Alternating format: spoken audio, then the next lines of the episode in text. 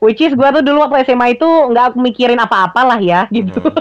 gue nggak mikir apa-apa dan teman-teman gue juga gue rasa nggak pernah kenapa tuh. Aku zaman SMA udah mikirin kayak negara gitu nanti mau jadi menteri nih kayak aku kayak Oh. beban hidupku tuh emang udah udah berat banget sejak SMA. Oh gitu ya.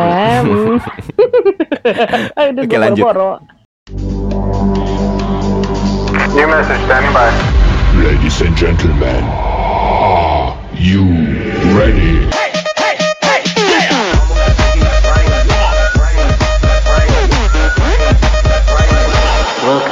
Chilling with Coldbeat. Sharing room for your extraordinary wildest insight. Halo, good evening semuanya. Covid Covid Konco Mas B, chilling with Covid malam ini dipertemukan kembali saya dengan sahabat lama saya yang kedua. Siapakah Anda? Silahkan perkenalkan diri Anda. Oke, thank you Pete. Um, Mhm. Halo semuanya, nama gue Ujel. Ini gue drop nama asli apa gimana Oh nih? Pete? jangan, nggak usah sebut aja mawar aja, udah aja. Oh jangan. Mm-mm. Oke Ujel ya udah halo gue Ujel. Background perlu atau Eh, enggak? nanti seiring berjalannya waktu-waktu yang akan menjawab siapakah Anda sebenarnya. Boleh. ya udah gue Ujel, gue Besti. Ya Besti lu Mas Pete ya. Iya dong, kita berbe- berbestian ya. Hmm, Jadi saya men, apa namanya saya itu sering menyebut sahabat-sahabat saya dengan sebutan bestie begitu. Mhm. Nah, eh Ujel ini buat buat teman-teman yang di bawah belum tahu. Jadi Ujel ini teman saya pertama pertama juga termasuk awal-awal saya main aplikasi ini saya bertemu dengan Ujel dan beberapa dan sebenarnya ada kerinduan dan juga ada kebahagiaan. Anjay, saat Waduh. rindu dan rindu dan kesedihan menjadi satu itu. Kenapa coba waktu itu? Waduh. Eh, jadi waktu itu kita jual ya, jadi kita kita mau re- mau flashback sedikit apa yang terjadi saya dan Ujel, anjay waktu itu gitu kan. Jadi saya memang masih melanglang buana belum menemukan siapakah dan setidaknya yang mendekati Bupati Bujang Kepala Tiga adalah Ujel dan kawan-kawan. tanpa pamit, tanpa tanpa pamit, tanpa apa pun, tiba-tiba dia pergi menghilang entah ke mana. Tapi saya tahu gitu loh di antara kalian pasti ada kesibukan dan walaupun saya startnya lebih lambat tapi kalian alhamdulillah segera kembali lagi ya Jel ya Mm-mm, Sudah benar kembali. Pete. ke kehidupan. Sudah iya. kembali. Ujel ini adalah backgroundnya dia di salah satu kurs bahasa Inggris ya Jel ya.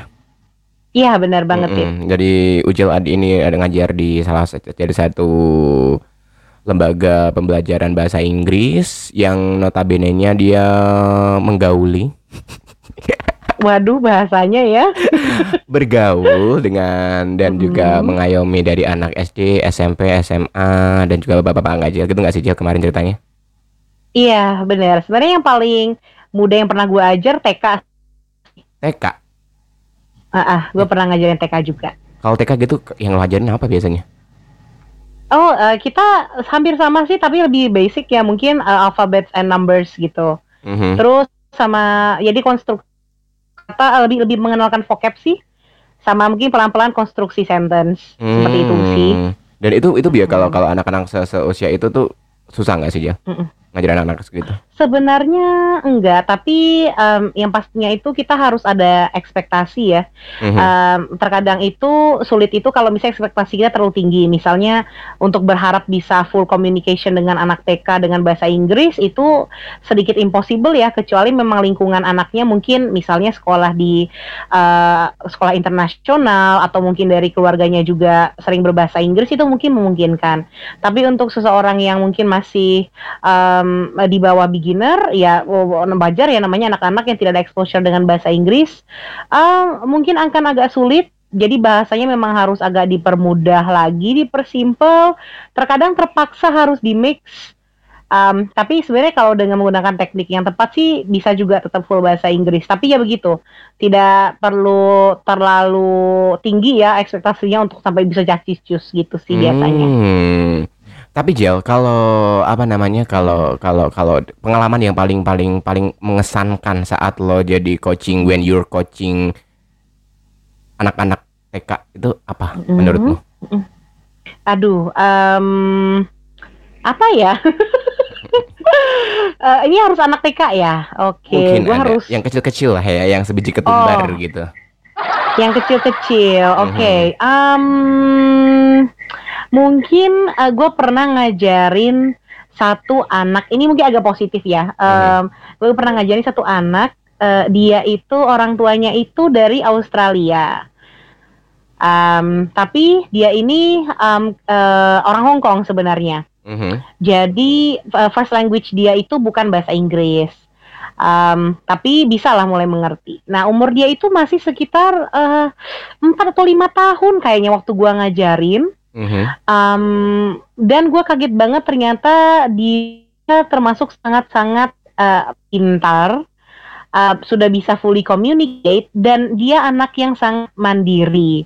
Is itu satu hal yang agak jarang ya ditemui untuk anak bisa belajar mandiri plus ini sistemnya online. Oh. Nah, jadi anak ini bisa gue online gue bilang begini, uh, uh, uh, please do number one and five. Oke Hmm. miss, dia langsung fokus. Oke. Jadi yang gua gua cukup uh, surprise itu anak sekecil ini udah memahami komen yang hanya berasal dari um, online ya gitu ya. Um, dan dia bisa fokus. Itu yang Hmm. gua sangat-sangat uh, kaget karena Ah. untuk anak-anak seperti itu biasanya uh, mereka punya short attention span. Mhm. Ma- bahkan itu anak-anak itu biasanya hanya bisa fokus 10 menit. Mhm. 10 menit. Jadi aktivitas itu tidak boleh lebih dari 10 menit. Bayangin, jadi alternate uh, aktivitas banyak sekali. Jadi kita nulis, habis itu kita speaking, terus Ha. kita gambar, terus Ha. kita, nah itu jedanya 10 menit, 10 menit, 10 menit. Lumayan Tapi anak ini dia ya. sudah bisa belajar, ber- sangat-sangat melelahkan sebenarnya, butuh banyak preparationnya. Tapi untuk anak ini, gua gua sebenarnya gua agak nggak tahu ya sebenarnya apa yang bisa buat anak ini sangat fokus.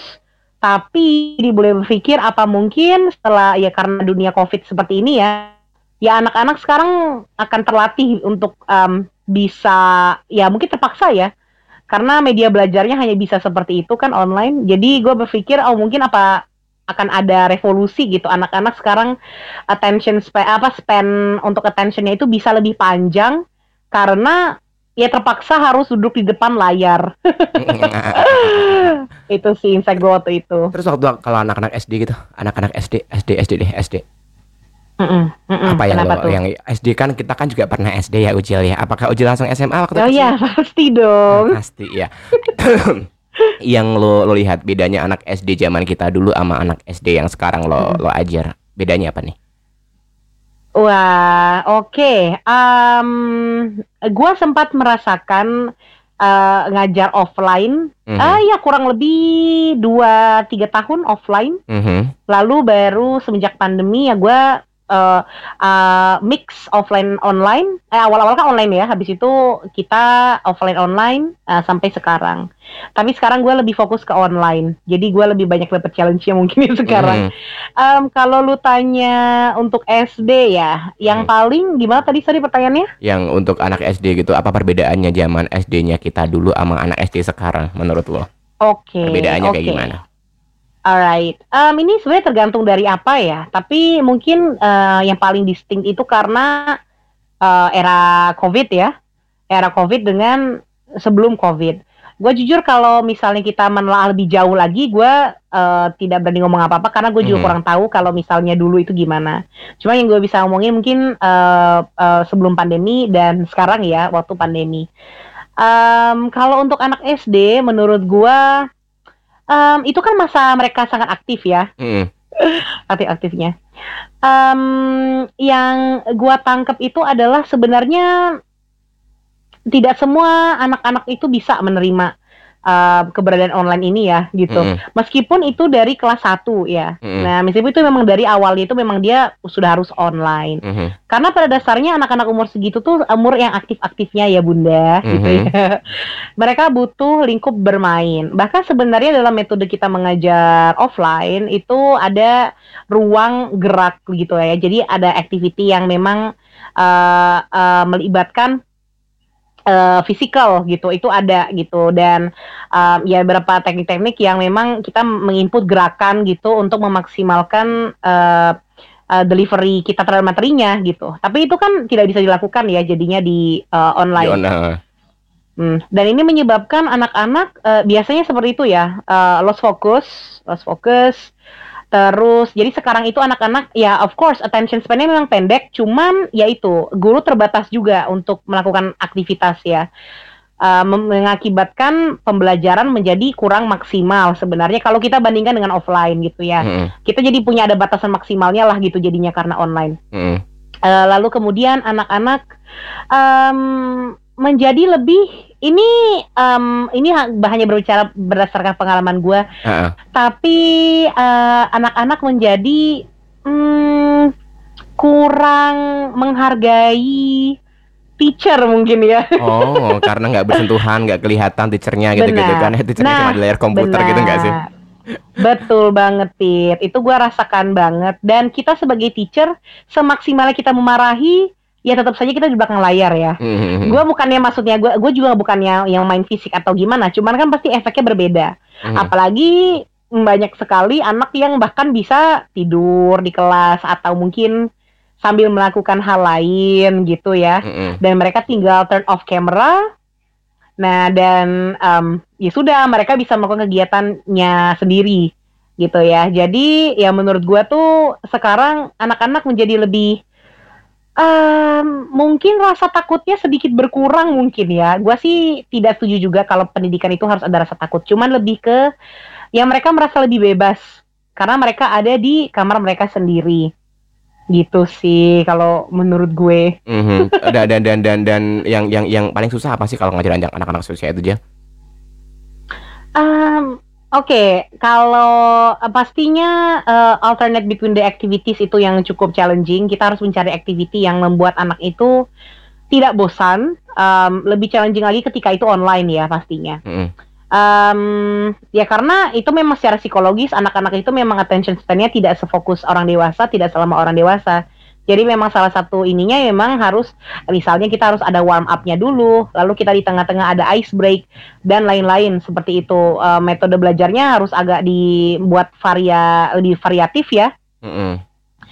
Nah, jadi em, ya lebih ke situ sih eh, challenge-nya eh, memvariasikan activity. Gitu, Oh, oke. untuk Dan dan adalah kan aktivitas yang yang di virtual tuh kan semakin susah ya, Jol ya. Game-game macam apa yang kau berikan kepada mereka? Mewarnai Oke.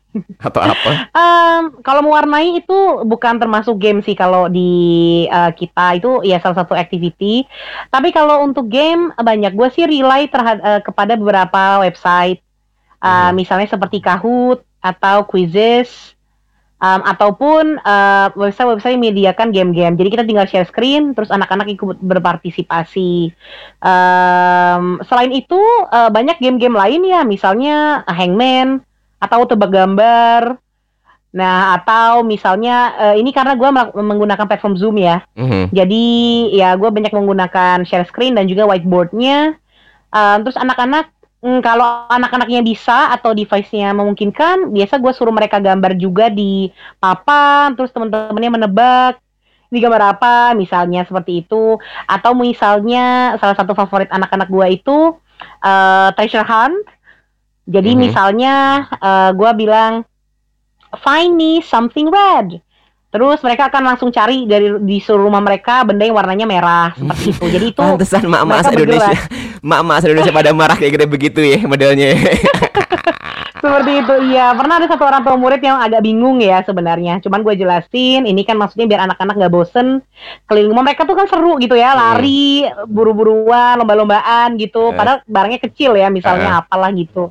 Ya, seperti itu sih biasanya Pit yang gue lakukan. Mm-mm. Kalau kalau anak SMP aja, kalau anak SMP, kalau anak SMP tuh kayak gimana sih eh, yang yang paling lo rasain Oke. tuh Oke, anak kalau dari pengalaman gua, mm, jadi sebelumnya gini, kalau mungkin pak, mungkin banyak listener yang agak bingung, em, em, gua kan tidak mengajar yang di sekolah ya, gua mengajar tempat kursus. Mm-mm. Eh, di situ adalah lingkup yang di mana em, anak-anak menurut gua bisa lebih eh, ekspresif, Mhm. karena di course gua sendiri itu atau di kelas gua itu diskusi dan lain-lain itu cukup menjadi prioritas, Mhm. karena kita harus exercise the language ya kan. Mhm.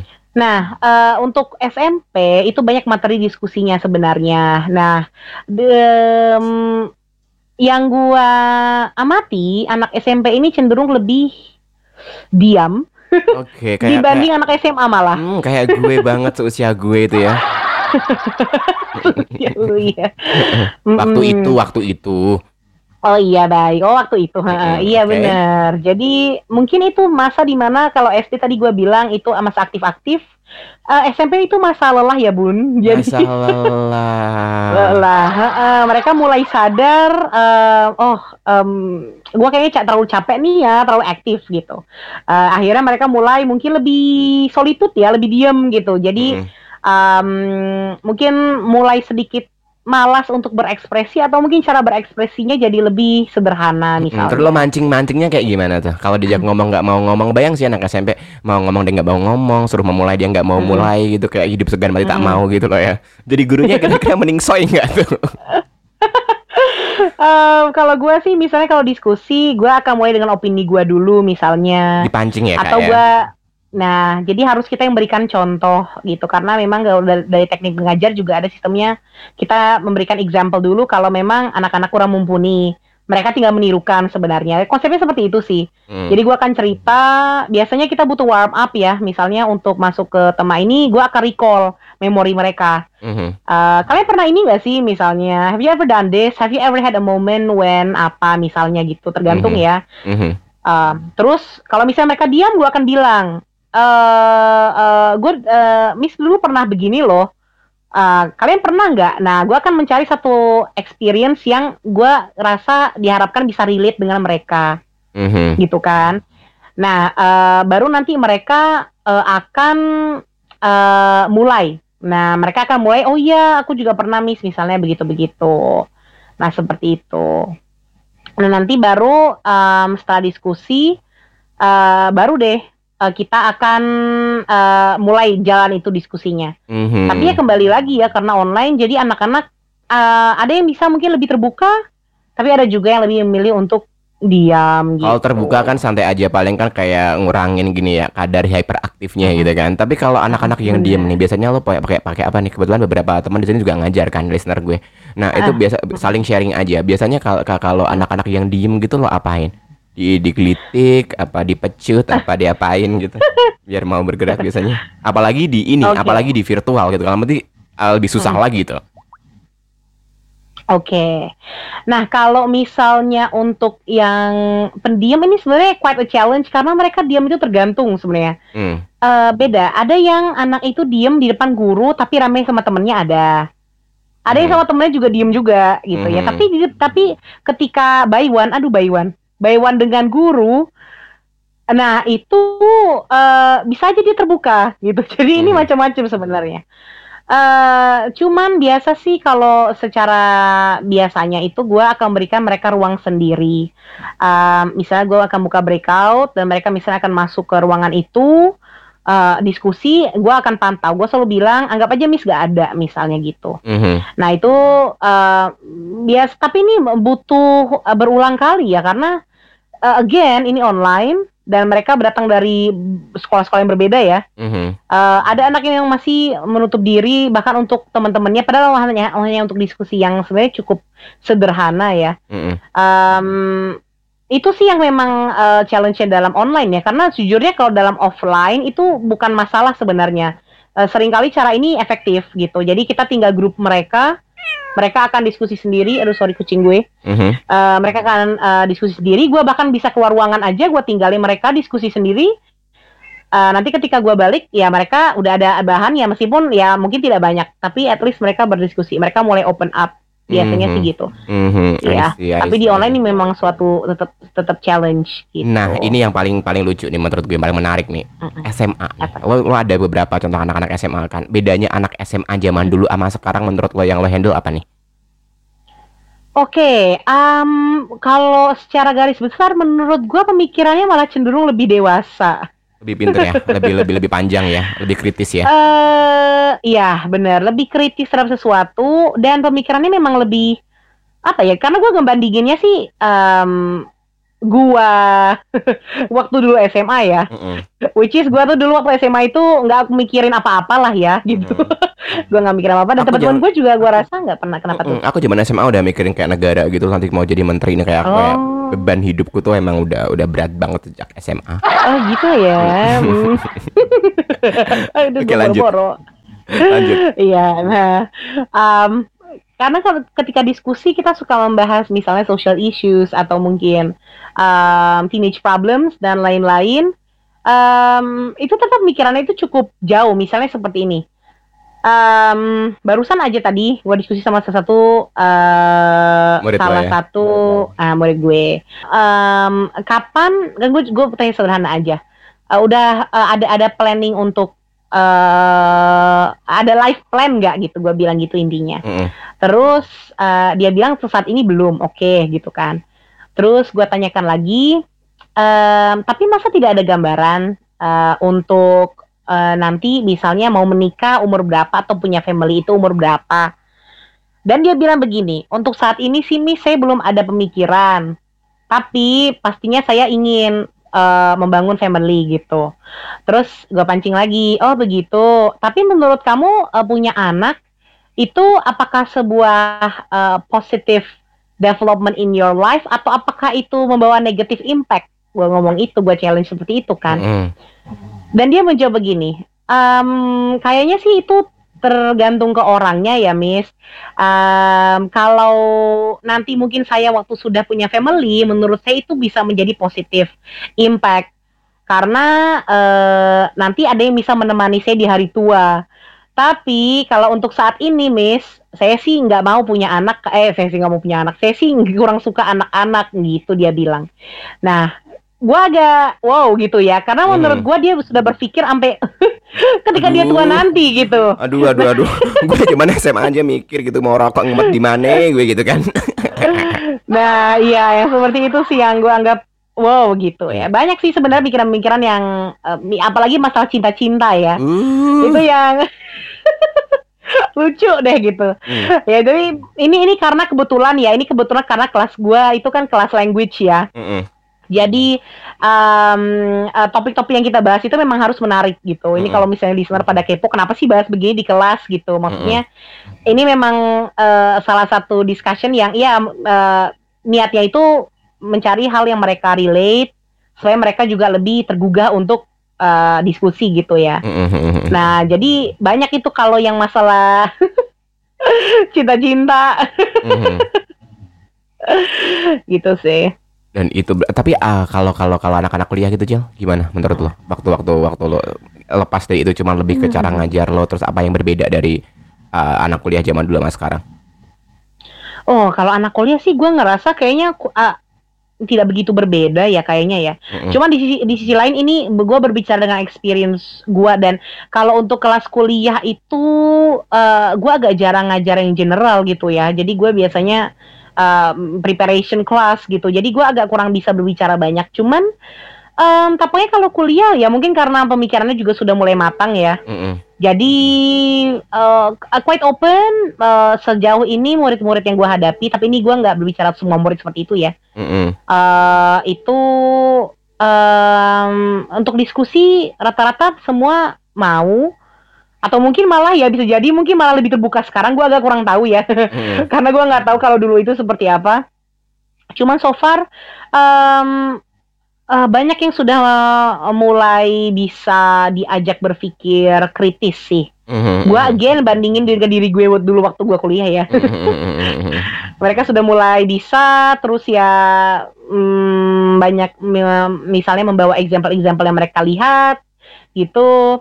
Em, mulai aware juga dengan current issues mungkin terbantu dengan sosial media ya Mhm. dan lain-lain. Jadi sih kayaknya sih kalau gue lihat sih anak-anak sekarang itu lebih eh, pemikirannya lebih kritis ya kayaknya sih Mm-mm. untuk anak-anak kuliah ya menurut gue sih gitu. Mhm. Mm-mm. Terus kalau kalau problemnya ataupun kesulitan-kesulitan yang lo dapetin kalau sama, sama orang-orang tua nih gilirannya orang-orang tua gitu kan. Itu apa kira-kira ngajarin yang lebih tua gitu? Apalagi yang udah berprofesi gitu. Hmm, kalau yang eh, orang tua yang lebih eh, kenapa sorry? Yang lebih pengalaman pengalaman pengalaman pengalaman lo gitu. Pengalaman lo saat ngajar orang-orang tua, orang-orang yang dewasa gitu udah nggak kuliah lagi gitu. Mungkin karena dia Oh, oke. pekerjaan atau gimana menurut lo? Oke. Eh, kalau untuk orang tua sih, eh, menurut gua sih hampir sama sih challenge-nya itu eh simple karena em, mereka sudah bukan waktunya untuk bukan waktunya untuk belajar tapi eh, daya fokusnya mungkin sudah berkurang ya. Mhm. Nah, daya fokusnya itu sudah mulai berkurang. Em, jadi eh biasanya itu banyak yang eh apa ya, ya pengulangan dan lain-lain itu pasti cukup umum. Em, harus sabar, ekstra sabar, ya karena di sisi lain mereka juga lebih tua dari kita ya. Jadi pendekatannya juga harus lebih agak lebih slow mungkin. Mhm. Tapi ada juga orang tua yang masih ini sih masih ber, ber- ya. eh, ma- berdulu ada juga. Tapi terkadang mereka seperti ini sih, eh, mereka ingin result yang cepat ya. Mhm. Nah jadi itu yang sering em, tengah jalan akhirnya mungkin hilang fokus atau mungkin juga sibuk ya. Mm-mm, Nah, hilang jadi agak fokus. susah Kalau anak-anak sekarang kan lebih hilang arah ya kayaknya ya ya. bener bener bener bener gitu sih. Mhm. Dan dan dan menurut lo nih dari anak TK, Mm. SD, SMP, SMA, kuliah sama yang paling paling paling dewasa nih paling tua itu itu yang paling Mm. challenging menurut lo yang effort banget itu ngajar di usia berapa? Eh, gua pernah mengajar bapak-bapak usia 65 kayaknya. Dia tuh 60. Lebih tua dari bokap gua. Makanya. Dan itu kenapa Iya. waktu lo tanya motivasi dia belajar bahasa Inggris di usia 65 tahun tuh buat apa? Lo tanya. Oke, simpel sebenarnya jawabannya. Dia pingin ngobrol dengan cucunya yang ada di Australia. Oh my god, it's so sweet. Bener. Dan dia eh, nunjukin juga foto cucunya dan lain-lain. Dan dia men- eh, ngerekam percakapan dia dengan cucu dia seperti itu. Jadi di sisi lain ya ampun thoughts-nya itu kuat sekali ya. Maksudnya halnya simple ya, tapi dia ingin belajar gitu. Mm. gitu. Tapi Oke. ya challenging sih. Eh, cukup challenging. Gua sampai konsultasi ke beberapa teman-teman guru gua gitu ini bagaimana menghadapinya karena eh, Mhm. tadi seperti gua bilang eh, orang tua itu sering tidak sab- eh, tidak sabar. Mhm, mhm. Sedangkan kita kalau mengajar language itu ada building blocks-nya ya. Jadi kita Mhm. harus dari dasar eh, ketika kita merasa sudah ada strong foundation-nya baru kita next eh, progress forward gitu ya. Mhm, mhm, mhm, Um, dia sering misalnya ya dia langsung berekspektasi ingin ngobrol langsung misalnya. Mhm. Tapi sedangkan eh, untuk mendengar ob- eh, omongan dari gue which is omongan eh, maksudnya eh, eh, language yang gue produce itu sudah gue sangat sederhanakan itu dia masih sulit gitu. Jadi dia lebih berpaku kepada eh, hasil, dia mau hasil gitu. Mhm. Jadi butuh pengertian gue beberapa kali, Pak.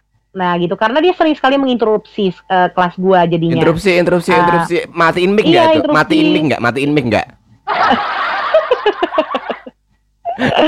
Nah, gitu ya. Jadi kalau waktu mengajar dia itu em, dia sering interupsi ya merasa seperti em, oh ini ini kenapa begini ya atau misalnya ini gimana sih kalau saya mau begini-begini gitu. Padahal sebenarnya semua sudah prosesnya gitu ya. Kita kan juga pasti ada step-step untuk mengajarnya dan bagaimana. Jadi untuk membuat dia mengerti itu cukup quite an effort, tapi pada akhirnya dia mengerti dan dia mulai sadar oh ternyata penting juga belajar yang dasar-dasar ini begitu Mhm. gitu sih waktu itu challenge-nya sih membuat dia mengerti eh, dengan eh, metode pembelajarannya gitu Mhm. Tapi pada akhirnya sih dia dia mulai mengerti jadi benar mengikuti gitu Heeh. Lah jadi apa ya yang yang yang lo tapi gue gue salut sama lo sih Jel. Gue tuh berteman dengan lo sejak awal sampai terakhir terakhir kita bertemu kembali gue tuh baru tahu. Dan lo apa gimana entar dari awal-awal gue bertemu lo heeh kan sampai yang terakhir kita Ah. ketemu lo kembali gitu kan gue baru tahu kalau Ah. lo tuh ngajar bahasa Inggris. Gue baru tahu bodohnya Oh. diriku. oh dan dan kenapa dan kenapa dan kenapa dan dan kenapa kamu malah nggak sering pakai ngomong bahasa Inggris di sini malah bener-bener hai hai hai gitu mungkin lebih ke ini tempat gua take a break deh uh, Pit Mhm, ya your take a gue break juga udah pingin eh, eh, ngereceh dengan bahasa Indonesia ya lelah Tapi kadang gue juga ngomong bahasa Inggris kok di sini. Gue kadang ngomong bahasa Inggris juga kok. Kan kadang ketemu uh, Hakuna users yang dari negara lain, dari Filipina, dari Myanmar, gue juga pakai bahasa Inggris kok. Mhm, mhm, Gitu. Cuma gue enjoy juga keliling di ini di room bahasa Indonesia gitu. Hmm, I see, I see, I see, I see, I see, I see. Mm-mm. Dan eh, itu yang pertama. Terus yang kedua aja ya, yang yang bener-bener lo rasain ya setelah setelah Hmm. setelah setelah setelah kamu ngajar di sekolah lama, apalagi kamu kan di luar kota kan kemarin di Palembang ya katanya ya. Mm-mm. Di Palembang Mm, benar-benar. berapa berapa lama di Palembang? Habis tahun ada? Gue setengah tahun. Setengah tahun tugas di Palembang terus sekarang balik ke Batam bukan sih? Bener. Hmm, Gue gimana gimana rasanya gitu ngajar-ngajar ngajar di Palembang sama di Batam? Apa bedanya? Oh, eh, sebenarnya kalau di konteks ini sih eh, hampir sama sih Pit karena gue sebenarnya murid gue itu nggak nggak terpaku hanya di Palembang aja. Mhm. Jadi gue juga ngajar dari kota-kota lain sebenarnya. Oh, iya, kan karena online. virtual ya, karena virtual ya. Jadi eh, Hmm, ke mana-mana bener. nggak itu sih ya. itu sih enaknya online ya. Asli Heeh. sih gue ngerasa itu salah satu benefitnya. Mhm, mhm, Hmm. mhm, mhm. Dan eh, menurut lo ya Jel ya, tadi kan Ah. lo tuh pernah kita kan pernah bahas ini sebelumnya kan, gue tertarik dengan Ah. dengan dengan yang lo sampaikan Del tuh kan. Eh SMA tuh udah memiliki kesadaran untuk memberi toleransi ataupun prioritas baginya gitu loh. Lebih ke Mm.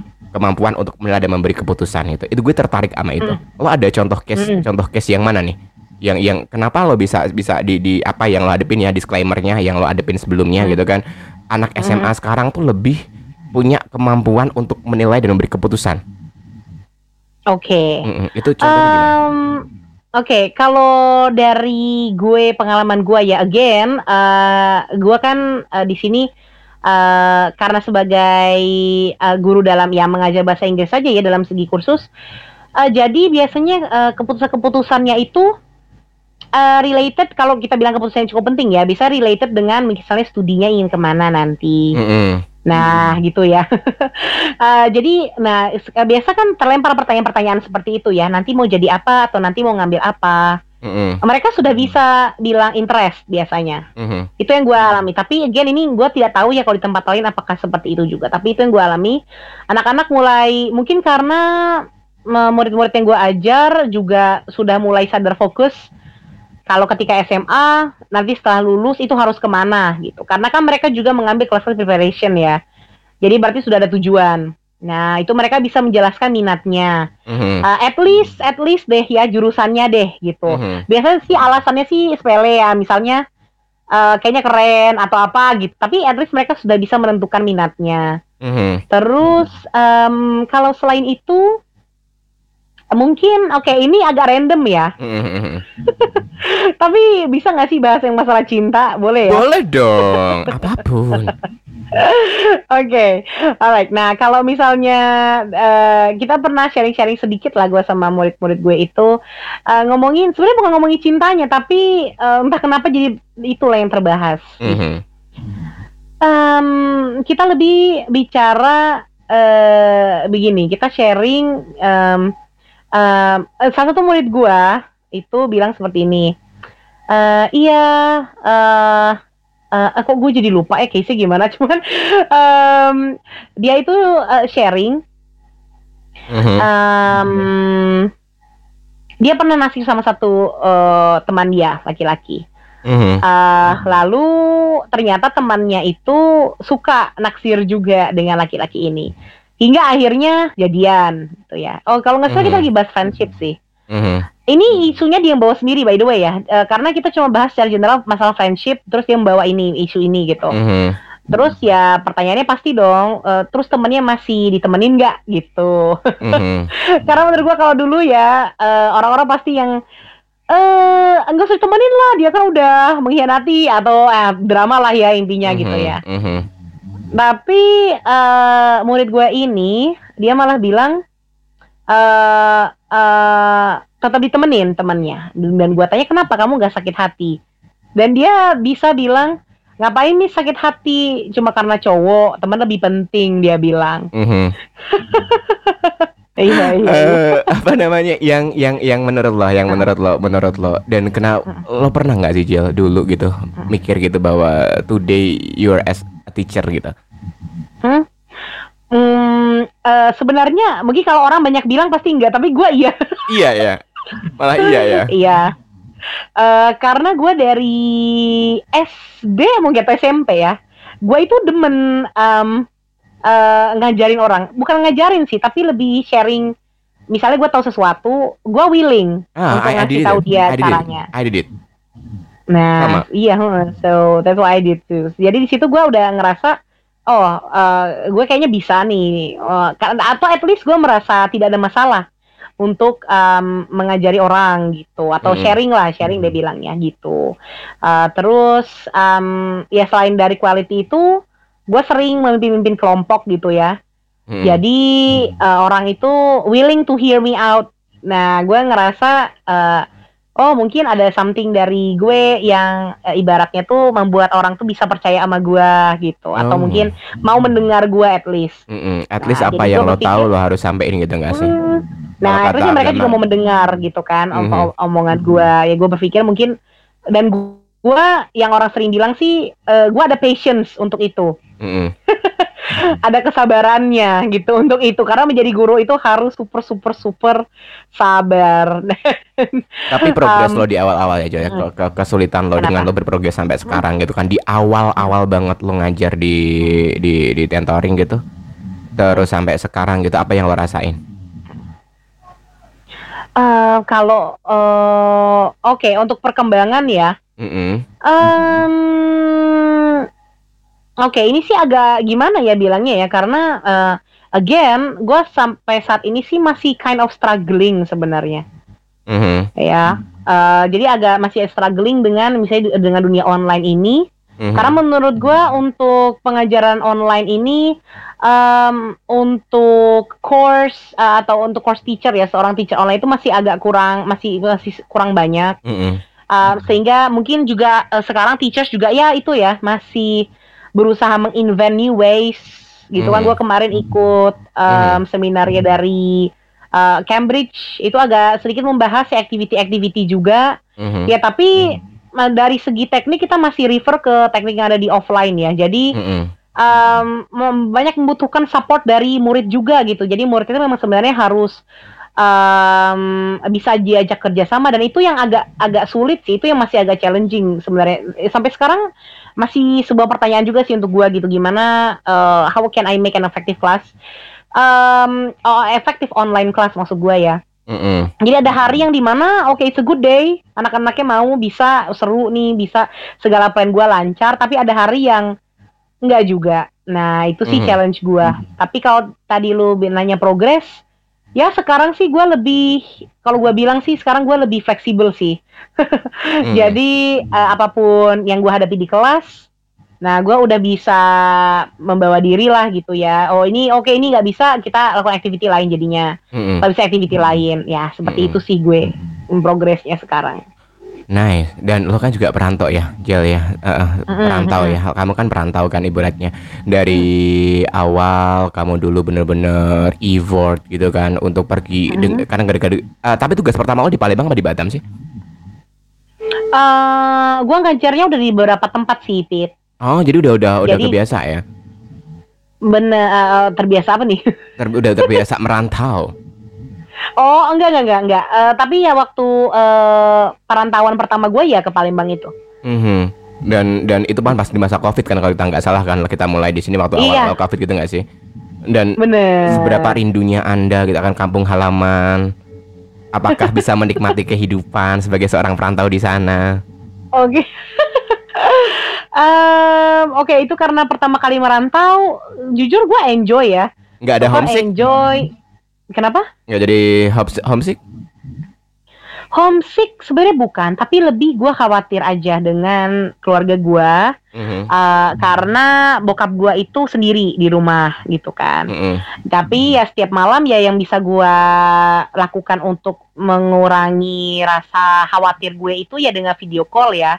Ini Mhm. ngebucinnya sama bokap gitu ya. Mhm. Hmm. Jadi Nah, malah malah begitu, bukan bukan. mengkhawatirkan dirimu tapi mengkhawatirkan orang yang di rumah ya. Iya benar Ih, Sweet benar. banget tau, sweet banget tau. Lebih ke Serius.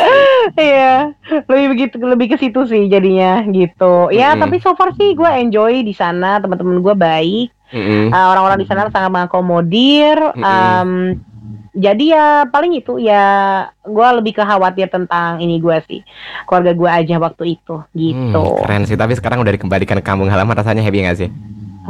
Mm-mm. Apa kenapa? Setelah dikembalikan ke kampung halaman, tugas di Batam lagi, Mm. gitu happy gak sih sekarang? Mm. Ya pastinya happy dong. Ya hanya karena- kok repot nih, ya hanya kok kayak terpaksa nih. enggak dong, enggak, enggak, enggak, enggak. Karena em, lebih ke lega sih, lega. Lega, ya? Akhirnya yang ya tidak ada yang perlu gua khawatirkan lagi. Ya cuman tapi ya challenge-nya karena gue sekarang ngajar remote ya, jadi gue ngajar online ya em capek pundak ya, pundak punggung ya bun. Aduh, jadi lebih ke gitu sih. Itu challenge-nya. tapi tapi tapi tapi keren sih tapi Hmm, keren hmm, hmm. tapi keren tapi keren tapi keren tapi keren pokoknya thanks banget buat Thank you, malam thank ini ya you. Ujel ada yang mau disampaikan nggak kira-kira buat terakhir kira-kira untuk untuk pengajar pengajar di masa Um, pandemi ini Oke, alright. Nah, eh, mungkin em, apa ya? Oke ya, kalau dalam masa pandemi ini pasti challenge-nya adalah mengajar online.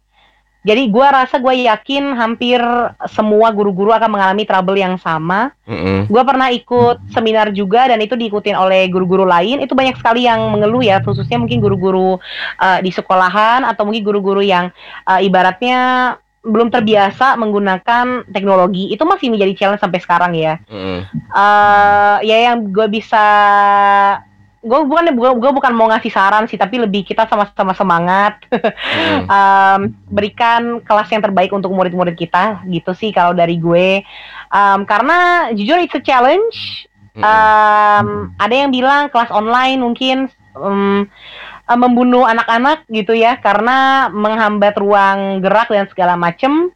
Eh gue ya hampir bisa dibilang setuju memang pasti lebih efektif offline class.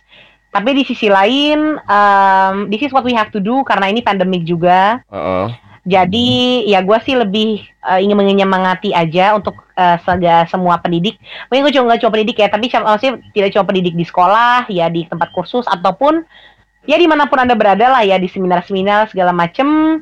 Dijadikan ini challenge aja untuk kita lebih kreatif ke depannya. Mm-mm. Gitu siap sih siap siap gue. siap thank you so much Ujel thank Iya, you so sama-sama, Hafiz. much Thank terima kasih gue gue lebih banyak sharing ke dari pengalaman aja sih ya pengalaman dan uh, view gue terhadap uh, perubahan pemikiran anak-anak tapi ya kembali lagi uh, gue tidak mewakili semua ya karena ini pasti kembali lagi ya kan um, siapa yang kita ajar uh, ruang uh, geraknya ada di mana Mm-mm. culture juga mengikuti Mm-mm. gitu. Jadi gue yakin sih pasti guru-guru di luar sana banyak pengalaman yang lebih mungkin lebih-lebih lagi daripada gue.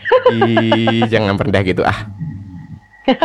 Tapi anyway, Tapi thank you thank you, banget. Hmm, Thank you banget ya Ujel ya sehat selalu di sana ya. Jaga kesehatan Iya, salam buat Papa juga. Papa cuma satu ya. Jangan banyak-banyak. iya. Oke, thank you banget guys ya untuk staying tune with chilling with COVID malam ini dengan Kak Ujel. Jangan jangan lupa stay tune terus di podcast podcast kita selanjutnya. Pesan saya selalu sama bahwa cintailah dirimu karena membenci adalah tugas orang lain. Terima kasih. Assalamualaikum warahmatullahi wabarakatuh. Waalaikumsalam.